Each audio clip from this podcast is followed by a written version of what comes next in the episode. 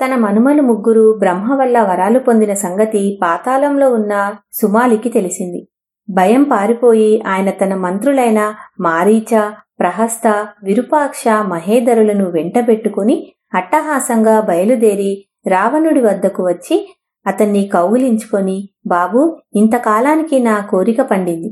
ఏ విష్ణుమూర్తి భయం చేత మేం లంకను విడిచిపెట్టి పాతాళానికి వెళ్ళిపోయామో ఆ విష్ణు భయం పోయింది.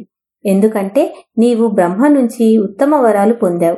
అసలు లంక మన రాక్షసులదే. దాన్ని బుద్ధిశాలి అయిన నీ సవతి అన్న కుబేరుడు ఆక్రమించి కూర్చున్నాడు. వీలును బట్టి మంచి మాటతోనో లంచం పెట్టో బలాత్కారంగానో నీవు మీ అన్న వద్ద నుంచి లంకను తిరిగి సంపాదించు. నిక్షేపంగా నీవే లంకకు రాజుగా ఉండు. ఇలా చేశావంటే దిక్కు లేకుండా ఉన్న రాక్షస వంశాన్ని ఉద్ధరించిన వాడి అవుతావు అన్నాడు. అంతా విని రావణుడు అదేమిటి తాత? కుబేరుడు మాకు తండ్రితో సమానుడు. నీవిలా అనకూడదు. నేను వినకూడదు అన్నాడు. సుమాలి ఇంకేమీ అనలేకపోయాడు. ఆ తరువాత సుమాలి మంత్రులలో ఒకడైన ప్రహస్తుడు రావణుణ్ణి ఒంటరిగా పట్టుకొని ఈ విధంగా నూరిపోశాడు. అబ్బాయి నీవు మీ తాతగారితో అన్న మాట భావ్యంగా లేదు. శూరుడైన వాడికి అన్నదమ్ములన్న విచక్షణ ఏమిటి? అన్నదమ్ముల వైరం ఆది నుంచి వస్తున్నదే. అదితి దితి అక్క చెల్లెళ్ళి. ఇద్దరూ కశ్యబ్రహ్మకు భార్యలై దేవతలను రాక్షసులను కన్నారు. కాని విష్ణువు రాక్షసులను చావగొట్టి మూడు లోకాలు దేవతలకు కట్టబెట్టాడు. ఈ లంకేగాక భూమండలం యావత్తు ఒకప్పుడు రాక్షసులే అనుభవించారు. మేం నిన్ను కొత్తగా తప్పు పని చెయ్యమని చెప్పటం లేదు. ఈ దురన్యాయం ఇదివరకు జరుగుతూ వస్తున్నదే. అందుచేత నేను చెప్పినట్టు చెయ్యి. మన వాళ్ళందరూ సుఖపడతారు. రావణుడు కొంచెంసేపు ఆలోచించే సరేనన్నాడు అతను ప్రహస్తుణ్ణి దూతగా కుబేరుడి వద్దకు పంపి ఇలా అడిగించాడు. అన్నా ఇప్పుడు నీ ఆధీనంలో ఉన్న లంక అసలు రాక్షసులది. అందుచేత నీవు లంకను రాక్షసులకిచ్చేసినట్టయితే ధర్మంగా వర్తించిన వాడు అవుతావు. తమ్ముడినైన నా ముద్దు తీర్చిన వాడివి అవుతావు. ప్రహస్తుడు వచ్చి ఈ మాటలు రావణుడి తరఫున చెప్పగానే కుబేరుడు రావణుడితో తన మాటగా ఇలా చెప్పమన్నాడు.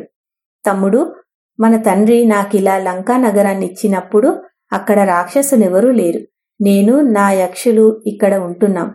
నా రాజ్యము నా పట్టణము నా ఐశ్వర్యము నీది కాదా? వచ్చి హాయిగా రాజ్యమేలు.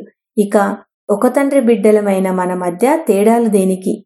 ఈ మాటలు చెప్పి ప్రహస్తుణ్ణి పంపేసి కుబేరుడు పుష్పకమెక్కి తన తండ్రి వద్దకు వెళ్ళి జరిగిన సంగతి చెప్పాడు. విశ్రవశుడు కుబేరుడు చెప్పినదంతా విని నాయనా నేనొకటి చెబుతాను విను. రావణుడి మాట నాతో అంటే కోప్పడ్డాను. వాడికిప్పుడు వరాలు రావడం చేత ఒళ్ళు తెలియకుండా ఉంది.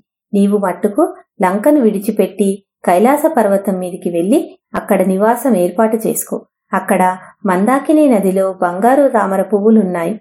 ఆ పర్వతం మీద ఎప్పుడూ దేవతలు గాంధర్వులు అప్సరలు ఉరగలు కిన్నెరలు విహరిస్తూ ఉంటారు. ప్రస్తుతం రావణుడితో వైరం మట్టుకు పెట్టుకోకు అని సలహా ఇచ్చాడు.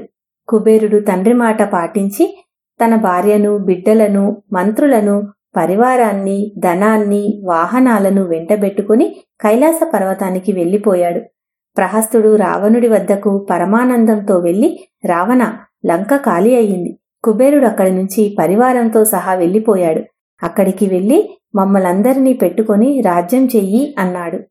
రావణుడు తన తమ్ములను బలగాన్ని వెంటబెట్టుకుని లంకకు వెళ్ళాడు. అక్కడ అతనికి వైభవంగా రాజాభిషేకం జరిగింది. రాక్షసులతో కిక్కిరిసిన లంకకు కల వచ్చినట్టయింది. యువతల రావణుడు లంకా నగరాన్ని పాలిస్తుంటే దేవతలు అతని అన్నైన కుబేరుడు అలకా నగరాన్ని పాలించసాగాడు. లంకా రాజాధిపత్యం పొందిన రావణుడు తన చెల్లెలైన శూర్పణకను కాలకేయ వంశంలో పుట్టిన విద్యుజ్జిహుడనే వాడికిచ్చి పెళ్ళి చేశాడు. కొంతకాలం గడిచాక రావణుడు వేటకు వెళ్ళి అరణ్యంలో ఒక పెద్ద మనిషిని ఆయన వెంట ఉన్న ఒక అమ్మాయిని చూసి మీరెవరు? ఈ నిర్జనమైన ఈ అరణ్యంలో ఈ పిల్లను వెంటబెట్టుకొని ఎందుకు తిరుగుతున్నావు? అని అడిగాడు. దానికి ఆ పెద్ద మనిషి ఇలా చెప్పాడు. నాయనా నేను దితి కొడుకును. నా పేరు యముడు. నీవు హేమ అనే అప్సరస గురించి వినే ఉంటావు. దేవతలు నాకామెనిచ్చి పెళ్ళి చేశారు. ఈ పిల్ల మా ఇద్దరికీ పుట్టిన కూతురు. దీని పేరు మందోదరి. పద్నాలుగేళ్ళ క్రితం హేమ నన్ను విడిచిపెట్టి స్వర్గానికి వెళ్ళిపోయింది. ఈ పిల్లకు తగిన భర్తను వెతుక్కుంటూ బయలుదేరాను. ఈ పిల్ల కాక మరి ఇద్దరు కొడుకులు కూడా నాకు హేమ వల్ల కలిగారు. ఒకడి పేరు మాయావి. రెండో వాడి పేరు దుందుబి. నా సంగతి అడిగావు గనక చెప్పాను. నీ సంగతి కూడా చెబుతావా? నేను పులస్య బ్రహ్మ మనవణ్ణి. విష్ణవో బ్రహ్మ కొడుకును. నా పేరు దశగ్రీవుడు అన్నాడు రావణుడు. రావణుడు మహర్షుల వంశంలో పుట్టాడని తెలియగానే యముడు తన కుమార్తెను అతనికిచ్చి పెళ్ళి చేయటానికి సిద్ధపడ్డాడు. రావణుడు సరేనన్నాడు. అక్కడే అప్పుడే అగ్ని ప్రజ్వలింపజేసి యముడు తన కూతురి చెయ్యి రావణుడి చేతిలో పెట్టి అగ్నిసాక్షిగా ఆ ఇద్దరికి వివాహం చేశాడు. అప్పుడే ఆయన తన అల్లుడికి ఒక మహాశక్తిని ఇచ్చాడు. అది ఎంతో తపస్సు చేయగా లభించిన ఆయుధం. దానితోనే రావణుడు లక్ష్మణుణ్ణి మూర్చపోగొట్టాడు రావణుడు తన భార్యతో సహా లంకకు వెళ్ళి తన తమ్ముళ్ళ పెళ్ళి ప్రయత్నాలు చేశాడు. వైరోచనుడి మనువరాలు వజ్రజ్వాల అనేదాన్ని కుంభకర్ణుడికి శైలుషుడనే గాంధర్వరాజు కూతురు సరమ అనే దాన్ని విభీషణుడికి నిశ్చయించి వైభవంగా పెళ్ళి చేశాడు.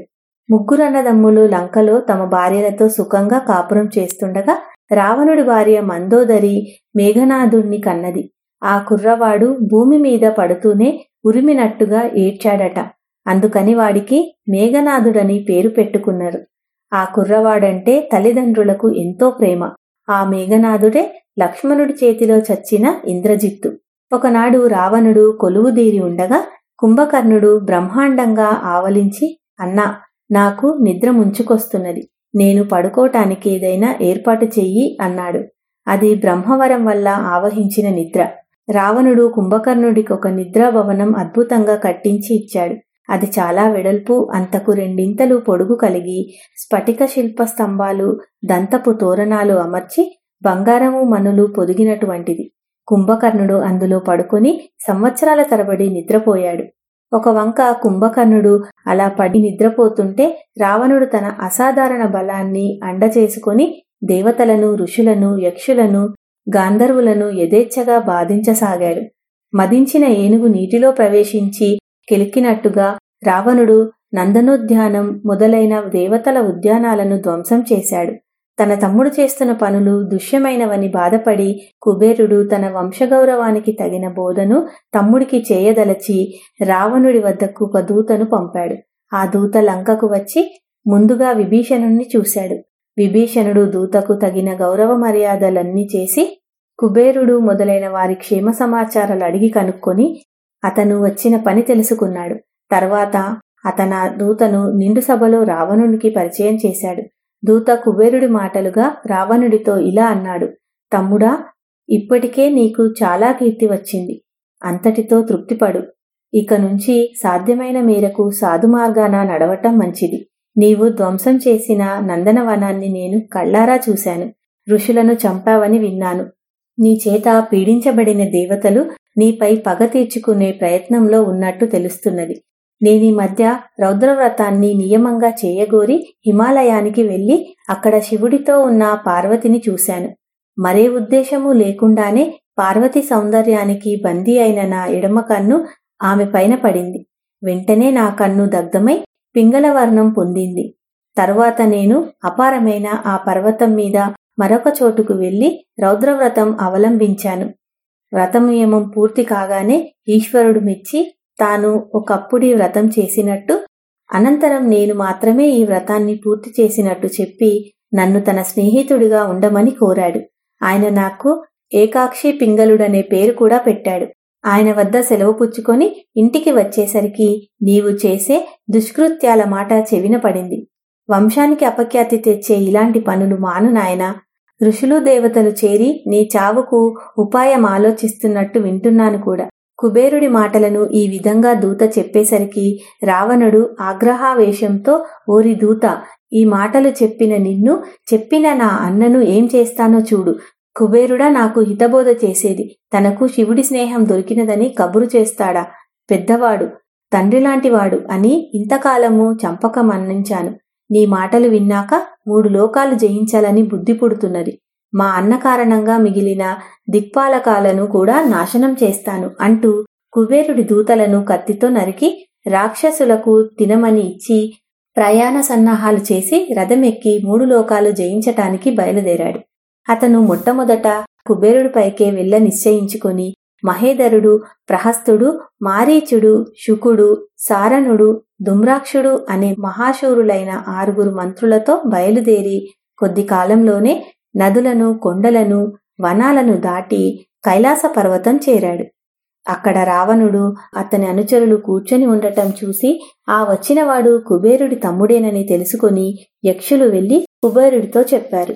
వెంటనే కుబేరుడు తన యక్షులను రావణుడి పైనికి పంపుతూ యుద్ధం చేయమని ఉత్తర్విచ్చాడు. అసంఖ్యాకులైన యక్షులు వచ్చి రావణుణ్ణి అతని మంత్రులను చుట్టుముట్టి యుద్ధం ప్రారంభించారు. రావణుడి మంత్రి ప్రతి ఒక్కడూ వెయ్యేసి మంది యక్షులతో యుద్ధం చేశారు. ఇక రావణుడు ఎండుగడ్డిని అగ్ని దహించినట్టుగా యక్షులను నిర్మూలించాడు.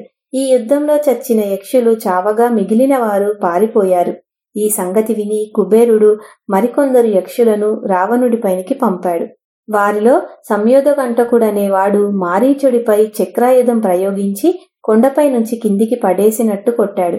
మారీచుడు తెప్పరిల్లి తన పైనికి వచ్చి యుద్ధం చేసేసరికి ఆ యక్షుడు పారిపోయాడు. అలాగే అలకానగరంలోనికి ప్రవేశించకుండా అడ్డంగా ఉండిన ఒక యక్షుణ్ణి రావణుడు తోరణం పీకి కొట్టి చంపేశాడు.